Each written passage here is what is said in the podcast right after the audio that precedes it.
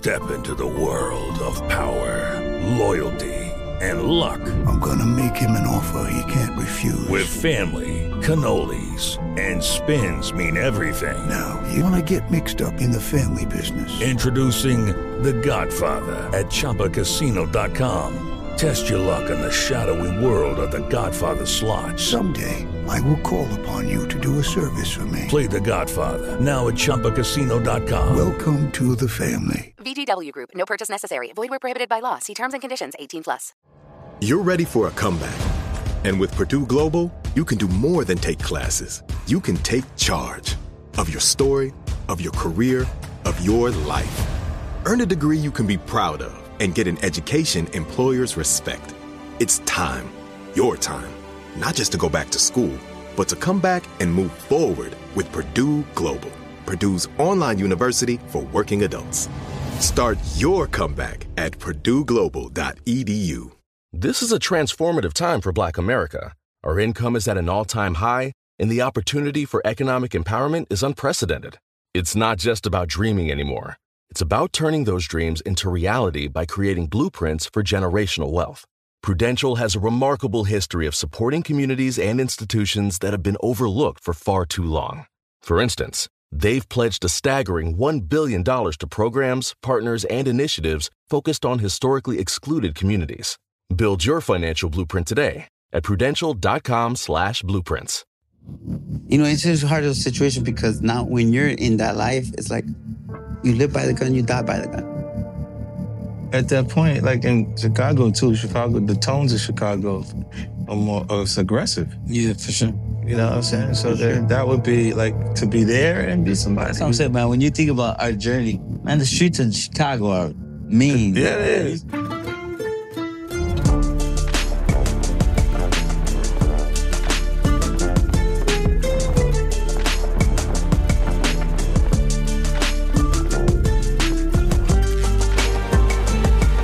Curtis 50 Cent Jackson, And I'm Charlie Webster. and this is Surviving El Chapo, the twins who brought down the drug lord.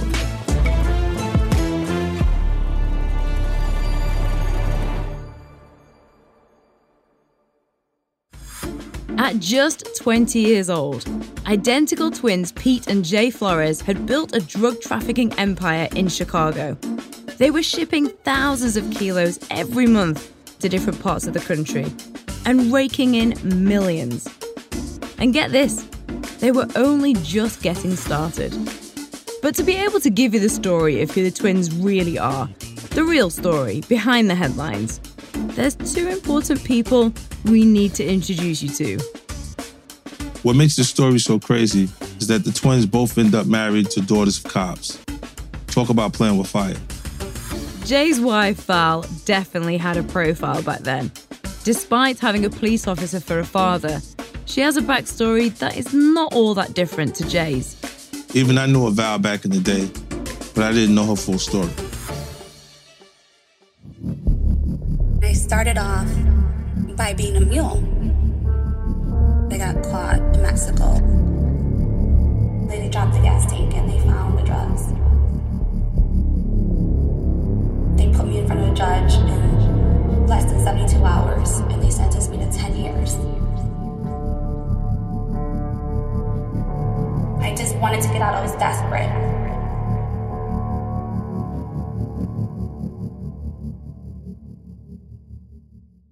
Mexican prison is the hardest, probably, prison that I've ever seen. The windows are have bars. There's like no glass, and bugs are coming in, and cats are walking around. And I remember there was just a ton of cats, and I think that they had so many cats there because of pest control. So there weren't rats. prison was hard. I mean, the floors were cement. It's like you're in a third world country. And I was just so scared. I remember the embassy coming down to see me. They come out to see you if you're a US citizen. And they just checked on me like, Are you okay? Did anybody hurt you? Okay, we just have to check, make sure that nothing happened to you physically, you have no bruises, you're good. We'll see you next year. And I'm like, wait, wait, like, don't leave me. What do you mean? Like, you can't leave me. You can't leave me here. Just taking a shower, the guards will be walking by and like looking at you. Like, it was just so degrading. I was dating somebody at the time, and he was dealing with the cartel. They were obviously corrupt. And they said they were going to pay the judge because he was going to get me out of there. We're going to pay the judge. We're going to pay the warden. We're to pay everybody. You're to come home. I was so young. I was a baby. I was like 19 years old. He got this fake birth certificate from California. They said I was a minor, so they transferred me from the prison to juvenile correction center. When I get there, it's like worse than the penitentiary. With a bunch of kids, they're like, come from the streets. We slept on cement beds just blocks of cement with like a mat, almost like a workout mat. That's what we slept on. We ate beans with our hands, no silverware, for breakfast, lunch, and dinner. And we drank water from the tap, which is really contaminated. I remember we had no shoes. They didn't want you to run. I felt I'd rather go back into my 10 years than be in this place right here. I just wanted to get out. I was desperate. What I did was I kind of talked all the other kids, tell them like we need to run. Like there's four guards here. We can get away because I knew that I can outrun them even if I didn't have any shoes on. And I remember them telling on me. So the rest of my time, it's like Every time that they took me to school, they took me to church, I would have to walk out with two guards holding me.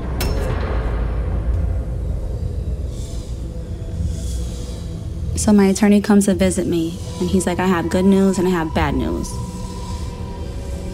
And I'm like, what is it? The good news is everyone's been paid off. But the bad news is it's gonna take some time. And I told him, wait, I can't be here. I can't do this anymore.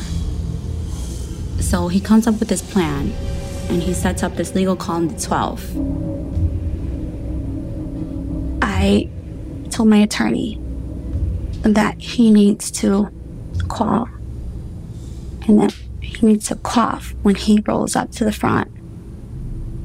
I'll never forget, it was December 12th, the day of the Virgin Mary.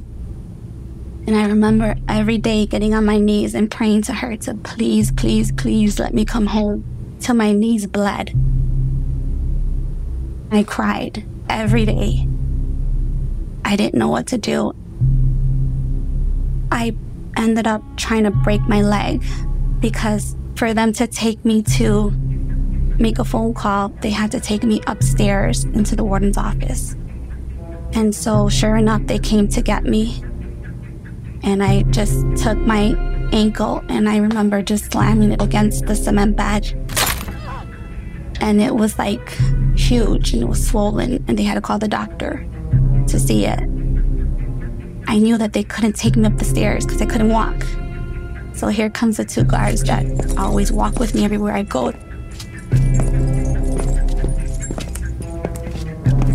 They take me to my phone call and then the front door was right there. And I would just always look, it's like right there.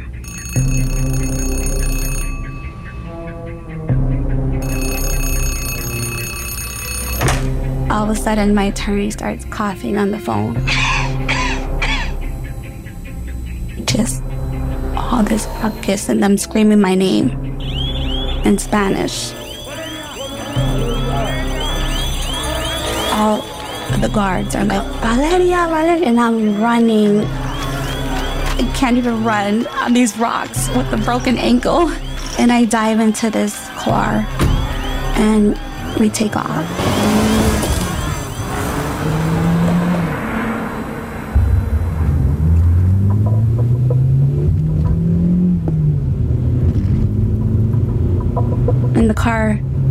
Starts breaking down, like not even like four blocks away. And all of a sudden, I'm pushing the guy, pushing him, like, let me out, let me out. Like, I'm ready to take off on them. Like, I want nothing to do with these people that are picking me up. Like, I just want to get away because I didn't want to get caught. I'm pushing the guy, trying to, like, get out the car. And all of a sudden, he turns around, takes his glasses off and his hat. And it's my attorney. And I couldn't believe he did that. And he broke me out. They had set up these checkpoints.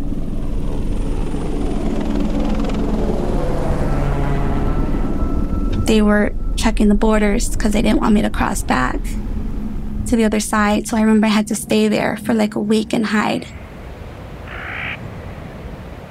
I ended up going with the family. They paid them off and I crossed over the border, said I was a US citizen. Mexico was not the last time Val would see the inside of a jail cell. Years later, she spent five months in a US federal prison after refusing to wear a wire on her then husband, Rudy Kato Rangel.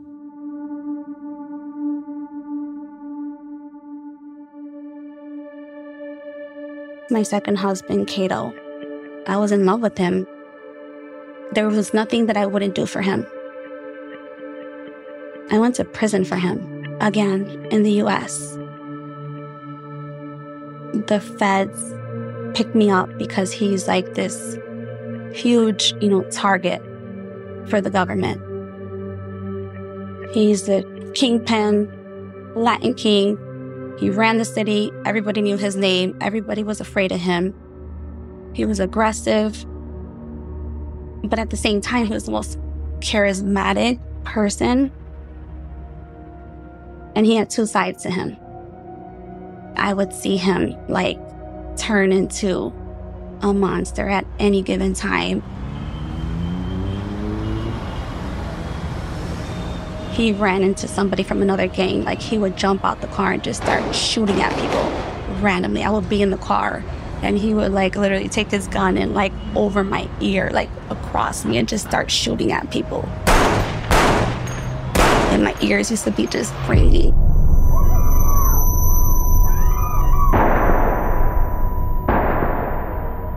I never seen nothing like that.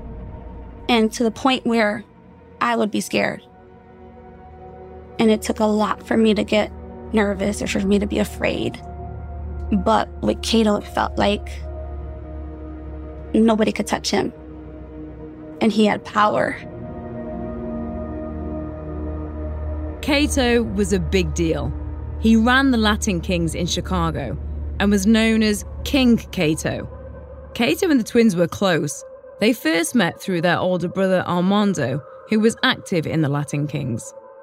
I don't think there was anyone closer to Kate after Val who cared than me, my brother. In fact, Kato is the very reason Jay met Val in the first place. You I met her at a club. I was 15 years old. And when I saw her, I was like, wow, like, who the fuck is that? Like, and I instantly put it together because I had heard people talking about her. She looked expensive.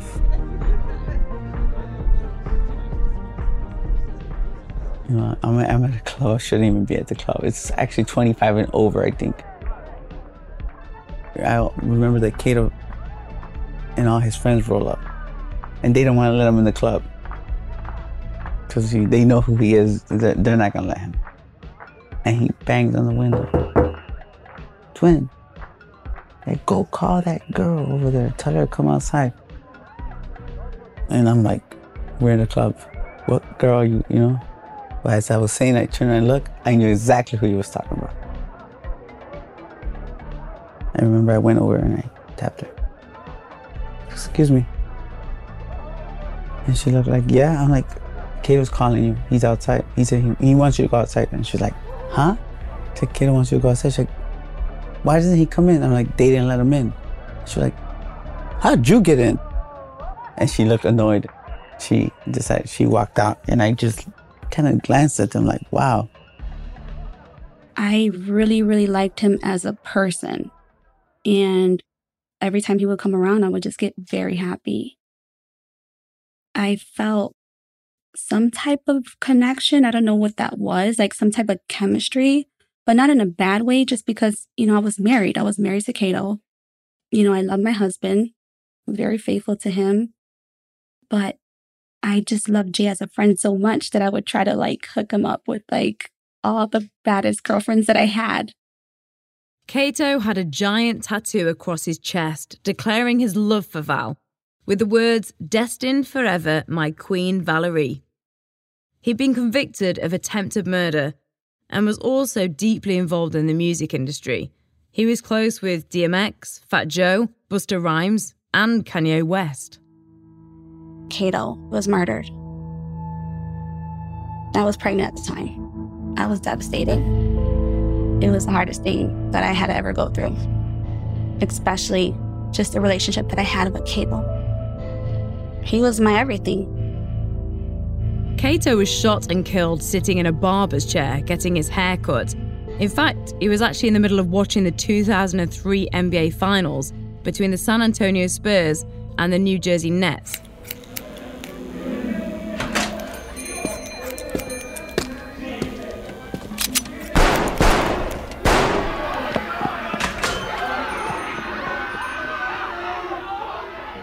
His death was a contract killing, ordered after he allegedly stole 150 kilos of cocaine from the Sinaloa cartel. Notorious killer and boss of the Four Corner Hustlers gang, Labar Bro Man Spann, was recently convicted of hiring the hitman, Squeaky Simmons, to gun Kato down. After he died, DMX released a tribute song, Ayo Kato, which featured Val. When Kato passed away, she depended on me. So we were together mm-hmm. every day, probably after that. I just felt this connection with Jay. I was so in love with him, and I just didn't care. I didn't care what people said. I didn't care if people knew. I didn't care what they were going to think. When Jay would come around, like, my face would light up, and I just felt his positive energy as much as he was there for me, I wanted to be there for him. I fell in love with him. I never loved somebody the way that I love Jay. Nobody. Our connection is so strong. And I think that he knows everything about me my good qualities, my bad qualities. There's nothing that he doesn't know about me he brought me back. When Kato did pass away, I felt like I could feel his shoes. And then I realized, like, no, I don't want any of this stuff. I just want to be with Jay. I just want to, you know, be his wife and have his children and just be with him. I guess there's this unspoken law that you have to wait like a year at least when somebody passes away to move on with your life. And I fell in love with Jay instantly. At first, everyone thought the twins were behind Kato's death. The way their business started dominating the streets of Chicago and their growing connections to the Sinaloa cartel didn't help the rumors. But it was the way Jay and Val were inseparable in the immediate aftermath of Kato's death that really got the gossip train going when I was with Jay, we were in Chicago, and I know that Jay and Peter were having a lot of issues because me and Jay were together. So it caused a lot of problems that you two got together. It caused a lot of problems, it's just even for their business. I felt like that's it. I just wanted to live a normal life. And I just felt like Jay, I wanted to change him. And I think that every woman that falls in love with somebody, they think that they can change the person they're in love with and they can convince them to do something differently. I knew that this life was nothing but tragedy and devastation, and that they were either going to go to prison for the rest of their life or they're going to end up dead like Kato. And I didn't want that for them. I tried and I tried and I tried to convince Jay all the time. And I know that him and Peter fought over it. Peter being really upset at me because I happened to fall in love with somebody he didn't approve of it. Because it affected affected so much of our lives, you know. Mm-hmm. From the outside looking in, I feel like my my, my brother, like, you sure is that you sure you're making the right decision? Right. Just It could passed create a problem, and It same- create a problem for us. Kate just passed away, bro. Like you're putting your heart in the wrong place. Peter was wearing a bulletproof vest. It created a lot in their business, especially what they were doing. There was already so many risks that were happening. And then with this, they felt like Peter, I understand his business was his business and they nurtured this thing, they grew it, they scaled it. It was something that like that was his like empire. And Val came with a lot of bags. Yeah, I came in with a lot of baggage. And for me to come in With like a Louis bag and a, a Gucci bag. for me to come in and like, you know, kind of jeopardize what they had going on was like you didn't want that extra, you know, risk and, and that that danger, especially not in that city.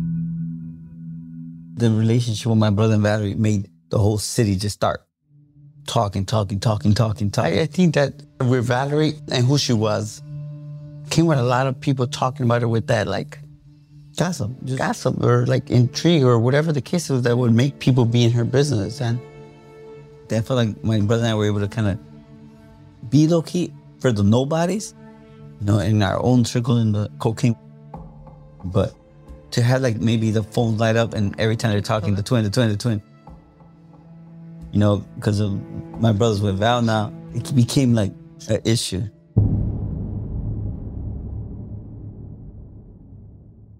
Step into the world of power, loyalty, and luck. I'm gonna make him an offer he can't refuse. With family, cannolis, and spins mean everything. Now, you wanna get mixed up in the family business. Introducing The Godfather at ChumbaCasino.com. Test your luck in the shadowy world of The Godfather slot. Someday, I will call upon you to do a service for me. Play The Godfather now at ChumbaCasino.com. Welcome to the family. VGW Group. No purchase necessary. Void where prohibited by law. See terms and conditions. 18 plus. Your tax refund belongs to you, not an identity thief. Over $6 billion in tax refunds were flagged by the IRS for possible identity theft in 2023. If you're in a bind this tax season, Lifelock can help.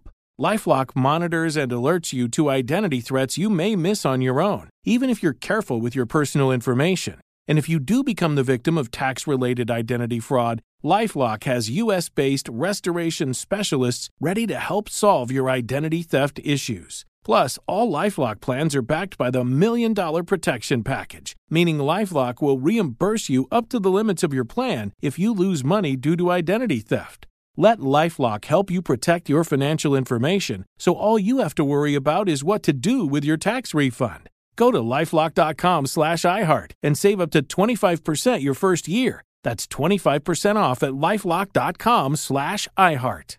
Identity theft protection starts here.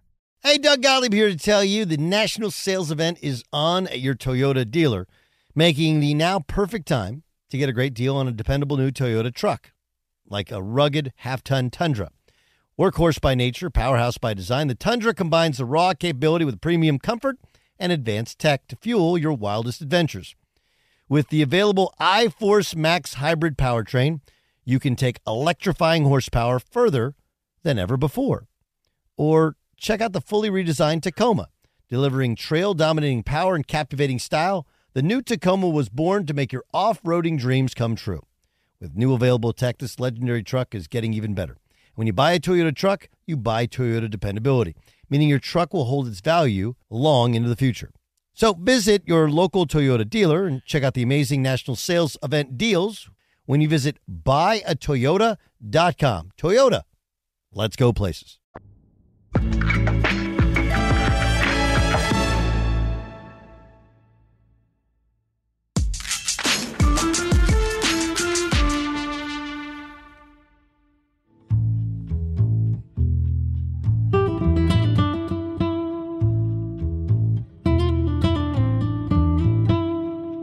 Apparently, being attracted to the child of a cop was something that seemed to run in the family. One of the officers of the local gang unit had a daughter named Vivi that Pete was definitely interested in. I didn't imagine that Peter and Junior were selling drugs or on the way to being who they who they became. No way. I just thought that they were just fun and and we would go out and we'd go to parties and to the lake and and it was just being kids together. We met at 15, 15, 16 years old. So we didn't get together until we were I 21, 20, 21, 22. Yeah, so we were friends. I knew her dad before I knew her. He was like in the gang unit. He patrolled the neighborhood, and everyone knew him. He patrolled the area, and we've had our own encounters with him, you know, like being part of the team that raided our home. where Peter came from, that neighborhood, my dad patrolled there. So that's where my dad would go and risk his life every day for. So, you know, being from that neighborhood, my father didn't want me affiliating with anyone. When I first seen her, I thought she was like the most beautiful woman in the world. I submerged myself into this big world. Even in Chicago, I mean, people think that it just happened in Mexico, but in Chicago, the world was really, really big already. When I was around that, I seen that it was maybe too big for me, and I couldn't see myself living that life with him. But I definitely knew that the people that I was already choosing before him weren't good enough for me either. So I think that's where my heart was like torn. Like, okay, so I have this great guy who is the perfect man for me, but his life was not what I wanted. And during that time, I was going to school to be a court reporter. I was in college. I was working in the transportation business. So I had my own life. I lived a totally opposite life. Like he was up all night and I had to sleep at eight o'clock because my day started at five in the morning. So his life was totally different than mine. And I felt like we weren't going to be able to live that life together.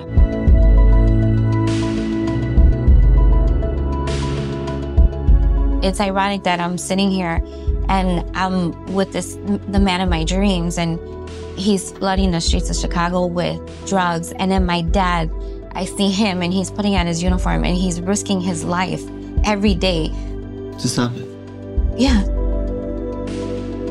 During that time, he would leave a rose on my car every day. So when I would go to work, I would, you know, take my little rose in my little office cubicle. Or when I was going to school, I'd take my rose with me. So, you know, I was always reminded that he was there.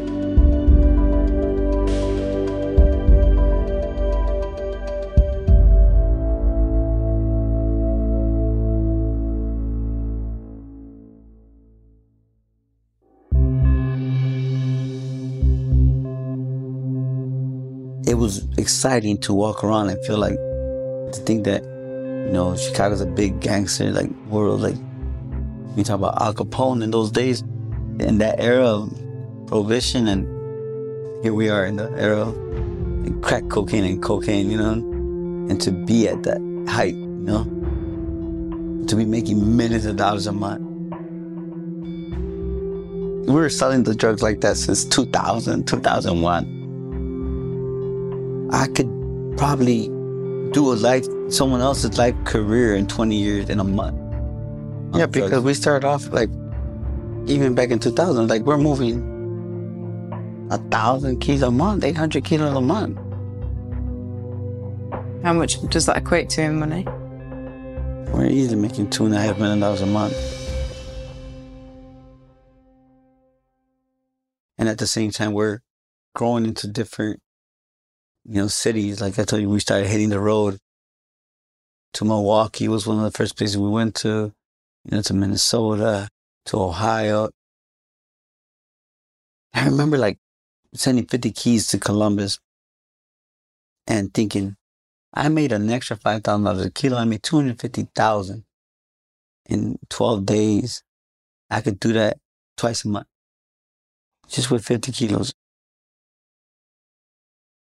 Yeah, later on when we went, uh, we expanded to Washington, D.C., we could make $10,000 a key from one part of the country to the other part of the country.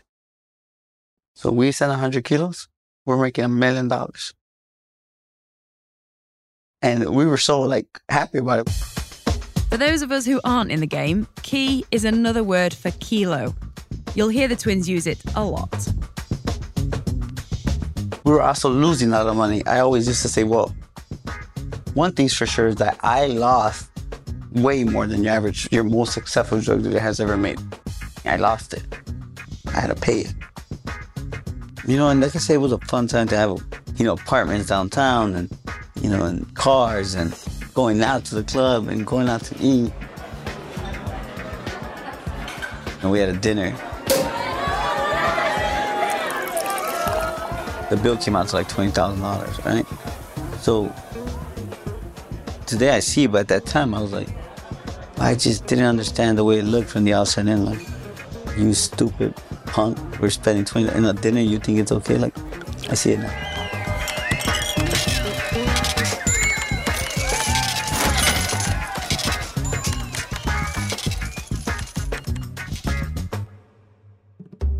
My brother and I, we probably easily pushed over 130, 140 tons since 1998. I'm not bragging. 130 tons of cocaine. Like, okay. I'm the I want the part where it says I sold drugs. Delete that shit off of Google. I want that shit off of Google. You talking about the absolute ground level bottle. There's us to this shit, for real. To all the way to the top of it, that perspective.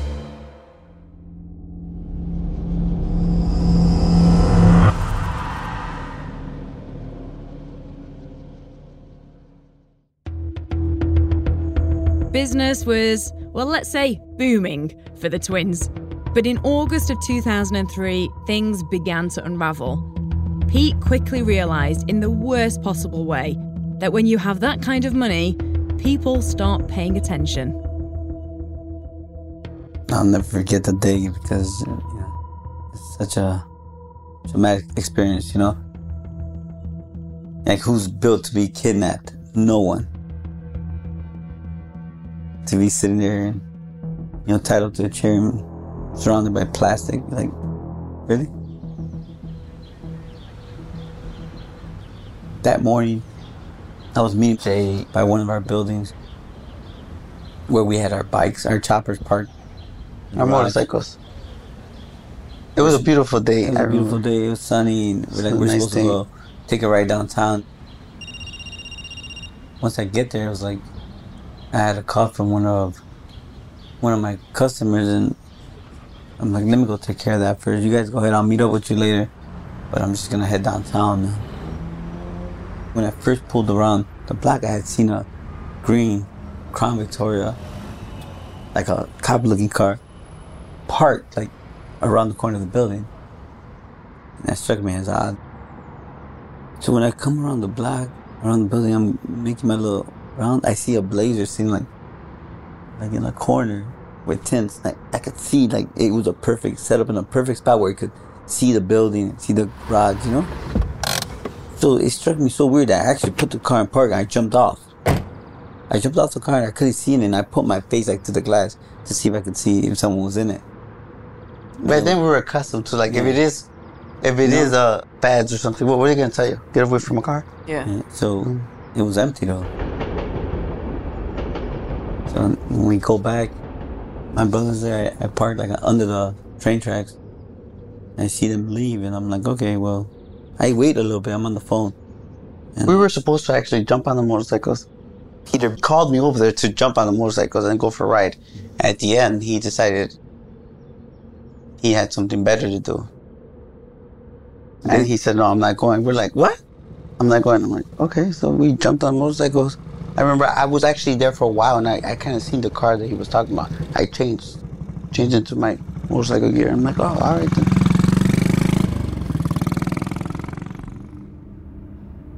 For some reason, I just headed back like north on the, on the alleyway.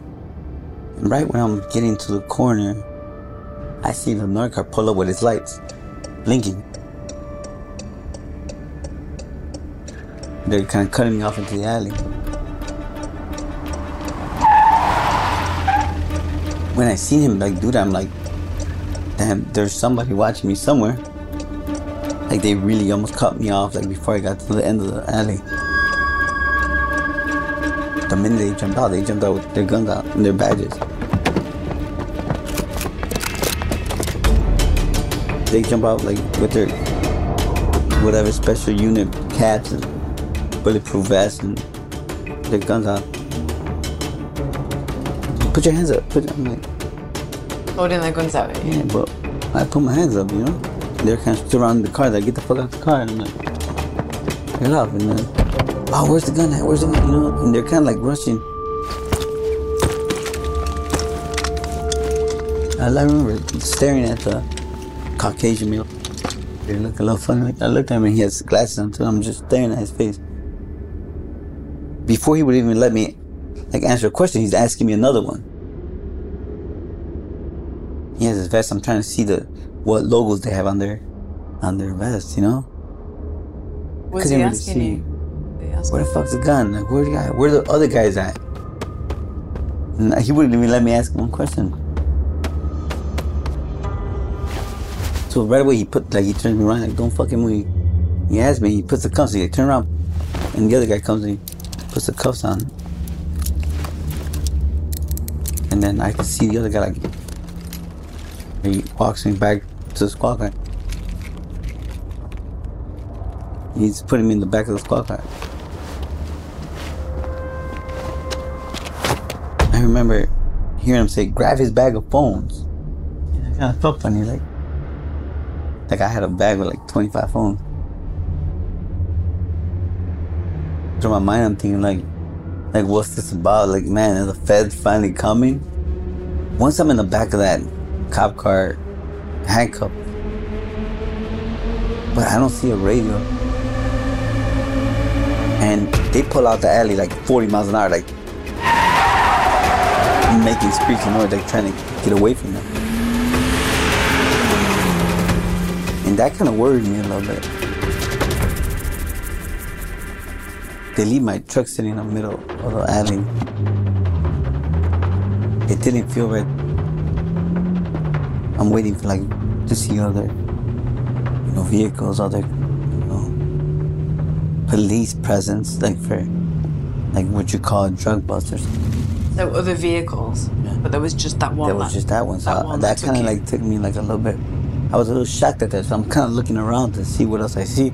So when they say where the other ones, I'm thinking, did they go like follow my brother and they're trying to catch up to him? And I remember when he asked me like, "What the fuck you have all these phones for?" And I was like, thinking of giving him a bullshit story. I'm like, "Well, what the fuck you have me in the back of the car for?" If you have me in the back of the car, for a reason. Like, just ignore me. And they take off and they stop like in a busy two-way street. Remember, this is like two o'clock in the afternoon. It's a sunny day. You know, right in front of like the kiss and ride other train stations. So there's people like walking around, you know, going to their cars, jumping off the train and stuff. And they pull into like an empty, like abandoned like lot. And I see a van sitting there, a white van. And it has a blue line across it, like a double blue line. Like a Chicago police van. Like a paddy wagon. And I look at the driver, the driver has like a hat on, sunglasses, with like long curly hair. And I'm like, when I see the curly hair, I'm like, damn, that looks like a wig.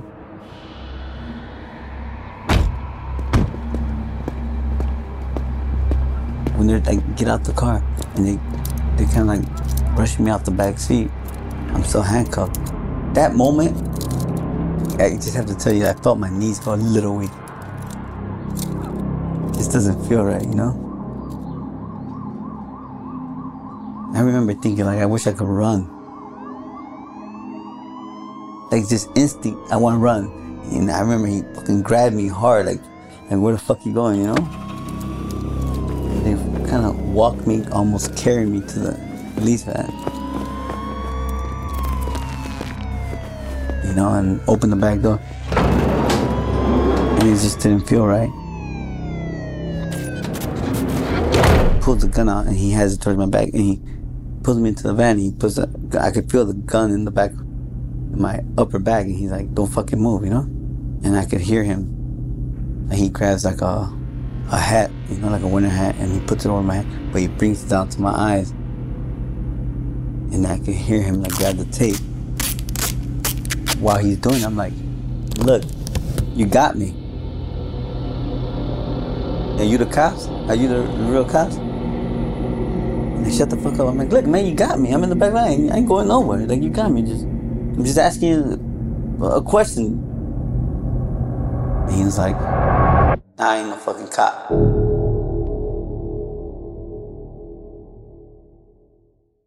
Hey, Doug Gottlieb here to tell you the national sales event is on at your Toyota dealer, making the now perfect time to get a great deal on a dependable new Toyota truck, like a rugged half ton Tundra. Workhorse by nature, powerhouse by design, the Tundra combines the raw capability with premium comfort and advanced tech to fuel your wildest adventures. With the available iForce Max hybrid powertrain, you can take electrifying horsepower further than ever before. Or check out the fully redesigned Tacoma, delivering trail dominating power and captivating style. The new Tacoma was born to make your off roading dreams come true. With new available tech, this legendary truck is getting even better. When you buy a Toyota truck, you buy Toyota dependability, meaning your truck will hold its value long into the future.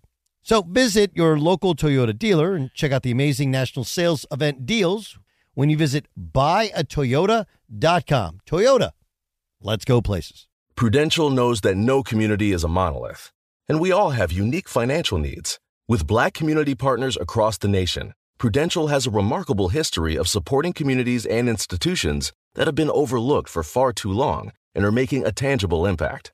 This includes their home city of Newark, where they're actively engaged in building stronger financial foundations. They are dedicated to offering equitable financial services that cater to diverse individual requirements while recognizing our shared goal of wealth building. For instance, they've pledged a staggering $1 billion to programs, partners, and initiatives focused on historically excluded communities. It's not just about dreaming anymore. It's about turning those dreams into reality by creating blueprints for generational wealth. Power the dreams of our communities today and future generations tomorrow.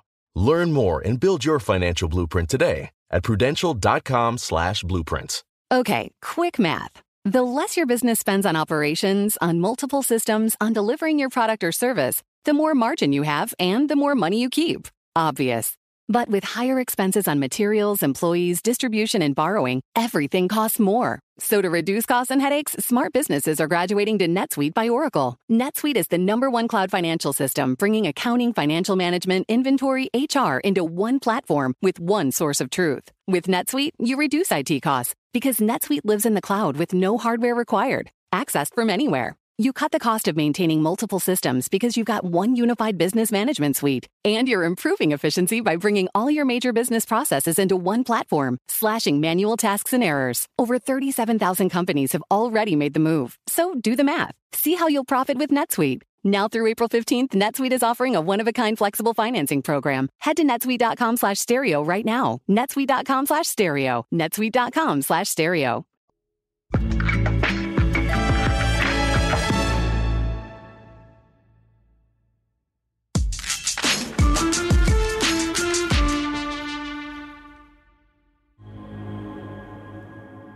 By this time, he's already putting the tape over my, over the hat, and I'm covering my eyes. What went through your mind when he said, I ain't no fucking cop? It was like, damn, he got me. This is not gonna go good.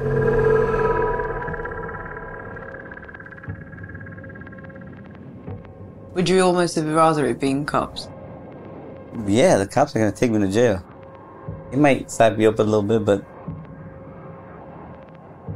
that's what struck me as odd that you know Chicago police like they don't do stuff like this. I'm not like you know worried about the Chicago police.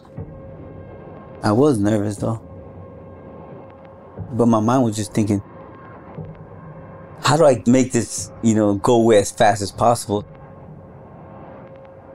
My brother and I had a garage in that neighborhood that we had for years, and we had a older car. We had took the air out the tires and stuff and disconnect the battery, and we had like we had like 300 kilos that we had been sitting for like a year and a half, two years, that were of poor quality that they never took back. Like I could get there in 10 minutes. That's the first thing that came to my mind. And I'm like, look, I got 300 kilos 10 minutes away from here. We ain't gotta go far. You can have them.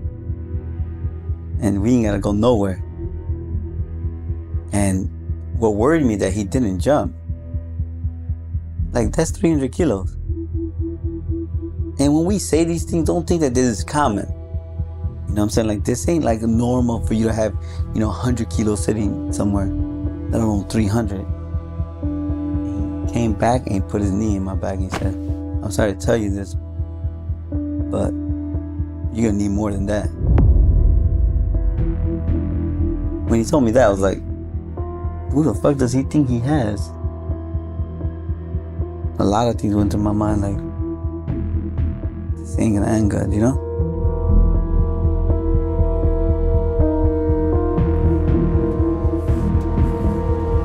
He stood in the back of the van with me and the passenger, which was like he was like six four. He drove away.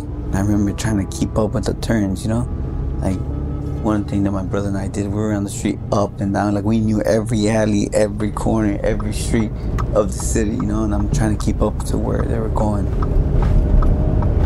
They spun me around pretty well though. I'm thinking I'm somewhere like off of First Avenue.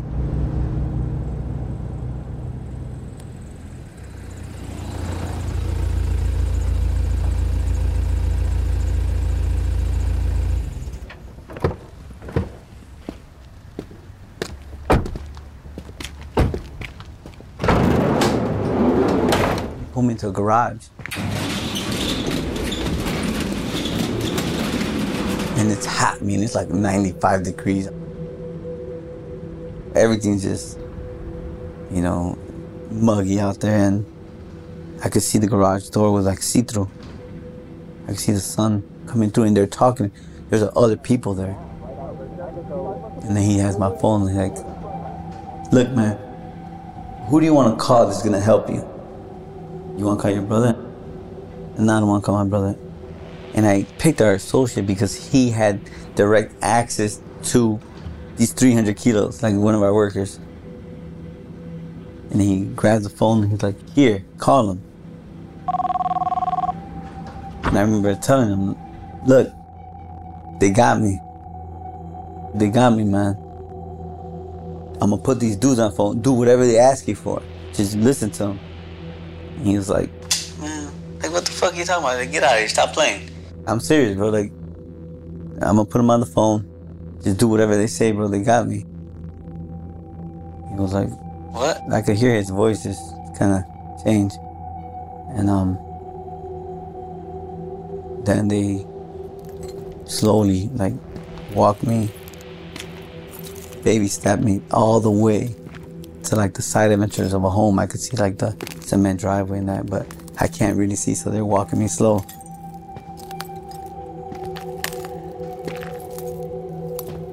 And they pull me into the side and they walk me down the stairs.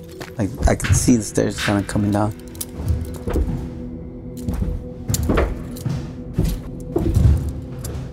And the minute I hit that basement, I could hear a parrot. You could hear? A parrot. A bird. Like I hear a loud bird. You know, and I remember they kind of cut me into the right. and He walked me and I could then I could feel the like plastic under my feet.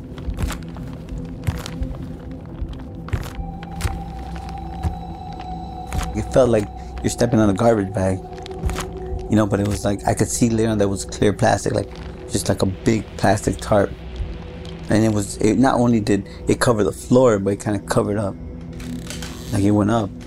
And they sit me down in the middle of there's a rocking chair. They sit me on the rocking chair and they tied me up to the rocking chair. Tie my chest up, tie my legs up, my arms up to the rocking chair with rope. And they do my feet with duct tape. But he put oh there's like a like a weird belt rope. Like I'm I'm not sure what it was, but I could feel it around my chest and was weird about this rocking chair, it made me think like these people they did this before because every time I moved up, it would rock me. It was almost impossible to get off this rocking chair. Every time I tried to sit up, you know, I would end up rocking back. They wouldn't say much. I just hear the stupid bird making noise and talking. You know, saying weird things. I think he was saying fuck you or something. I'm not sure what he was saying. He was saying something like that. The bird. The parrot. Yeah, the parrot, like I could hear it. And like I could pick my eyes up and I, I remember seeing a like a work overalls, like construction overalls, like hanging from like a pipe. I spent like hours sitting in that chair just thinking like in silence, kind of besides the stupid bird. What did it make you think when the fact that there was plastic and there was a rocking chair? I mean, there was only one thing to think that they were gonna either kill me or try to torture me into telling them something. In my head, I was going through the motions. I'm like, they started torturing me, like they ain't gonna let me go. I wouldn't let me go. So, just thinking what I wouldn't say, you know. And I was thinking about my brother, like, man, I hope he's okay. Whatever it was at that time when I put my friend on the phone, at the same time, I wanted to create like a separation from my brother. Like the last thing I needed is for them to grab him So Trying to protect Jay. Yeah.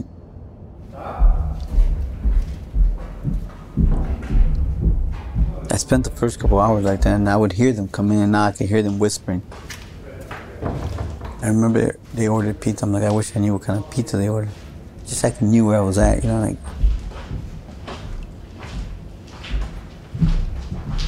Well, once it, it got late, I remember they come back and they take me out the rocking chair.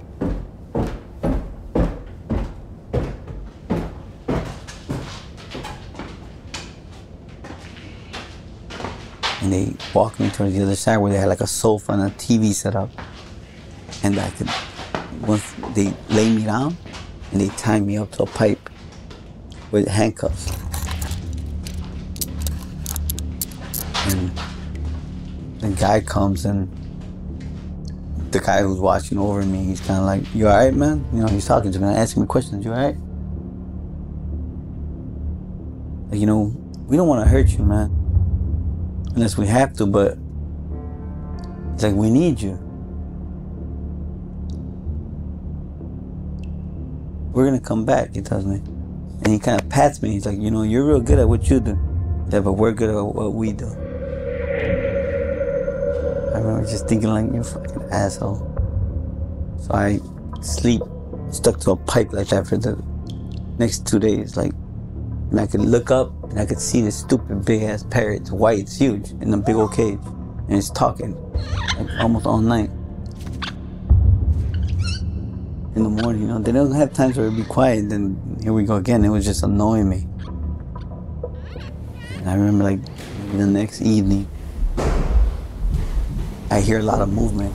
And I hear the guy that, that first drove me come downstairs, rush downstairs. He taps me yo, listen, man, I'm gonna put your brother on the phone. He fucking up. He playing with your life, man. You better tell him to get serious, you know? And that's the first time he let me call my brother. I remember just telling Jay, man, just don't play with him. Do whatever you gotta do. That, nah. Quick, I love you, man. I can imagine what he was going through, you know, but at that time it was just like, how's this gonna end?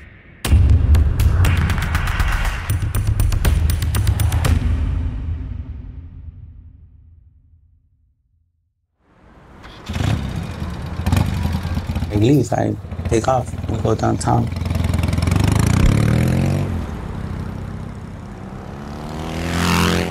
I'm driving around downtown. It's early afternoon. I can't hear my phone. I'm not paying attention. I stop at the light and I decide to look at my phone and I have like probably 80 missed calls. So I know there's a problem. From different people? And it was from different people, but the main calls were from my one of our associates, which was I consider him like he was our first worker. He was like our right hand man for both of us, right? Like that would handle everything. So I know there's a problem. During the motorcycle off, I'm like, hey, what's going on? He's like, hey, I've been calling you. I'm like, what happened? He's like, they kidnapped your brother. I said, what?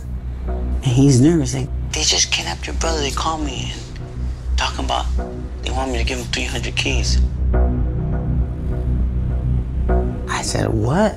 Like, again? And he's like, where you at? I'm downtown. He's like, I'll meet you by Oprah. All right. I'll meet you there. I'm only like five minutes away. I'll be there in 10.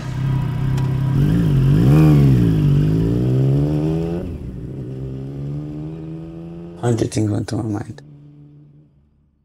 I was scared for my brother. Like really scared. I was nervous for him. Like I didn't have to be there to feel what he was feeling, I think. The anxiety of like, oh my God. I hope he's okay. I started calling all the workers. Come meet me now. Just come meet me now.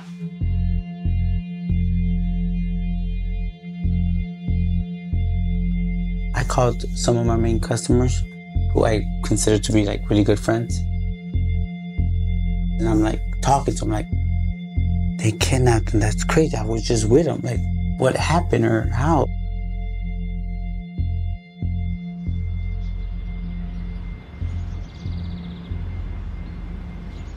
My worker gets there and he gets there with a couple guys and he runs. He's like, here's the phone, like his phone. They said they're gonna call back in 30 minutes. They said they want 300 keys. They put your brother on the phone and your brother said, give them whatever they asked for. Once I, I get the phone call, I still remember that day hearing the voice of saying, Hey, said, hello, who is this? This is his brother. All perfect. So listen, I got your brother. Don't worry, he's good. You know, he's safe. We're not gonna mistreat him or anything as long as you cooperate. And I'm like, okay. He said, I need 300 keys. I said, hey, listen, you know who you got? Yeah, I know what I got. I got one of the twins. So I said, what makes you think that I'm gonna be able to give you 300 kilos? That's the way I talk to him. Like, come on, get real. And he's like, man, you have it. That's for you to figure out.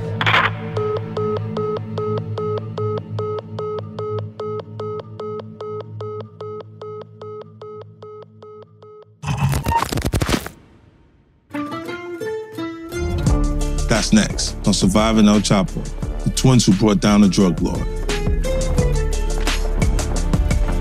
Surviving El Chapo, the twins who brought down a drug lord, is hosted by Curtis 50 Cent Jackson and me, Charlie Webster. Our producers are myself alongside Jackson McLennan. Research and editorial support is from Casey Hertz. Edit and sound design by Nico Palella. Original score by Ryan Sorensen.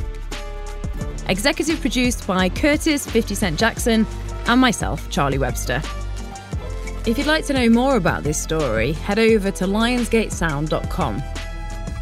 Curtis 50 Cent Jackson presents a Lionsgate Sound and G Unit audio production exclusively for iHeart Podcasts.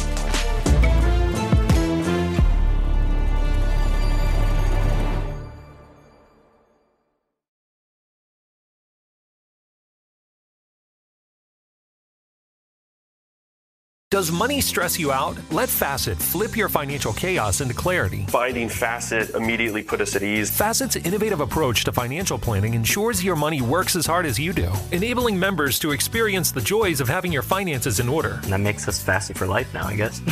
Visit facet.com, F A C E T.com to learn more. This ad is sponsored by Facet. Facet Wealth is an SEC registered investment advisor. This is not an offer to buy or sell securities, nor is it investment, legal, or tax advice. These testimonials are from current Facet members who are not compensated. All opinions are their own and not a guarantee of a similar outcome. Infiniti presents a new chapter in luxury, the premiere of the all new 2025 Infiniti QX80, live March 20th from the edge at Hudson Yards in New York City, featuring a performance by Jon Batiste. The all new 2025 Infiniti QX80 is an SUV designed to help every passenger feel just right.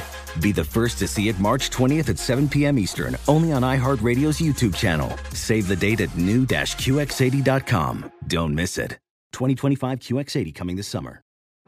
Today's episode is brought to you by the American Society of Magical Negroes, a fresh satirical comedy about a secret society of magical black people starring Justice Smith, David Alan Grier, Ann Lee Bogan, and Nicole Byer. As an official selection of Sundance 2024, the American Society of Magical Negroes has been heralded by critics as an uproariously sharp-edged satire and a must-see. Only in theaters this Friday. Visit the American Society of Magical Negroes film.com to get tickets now.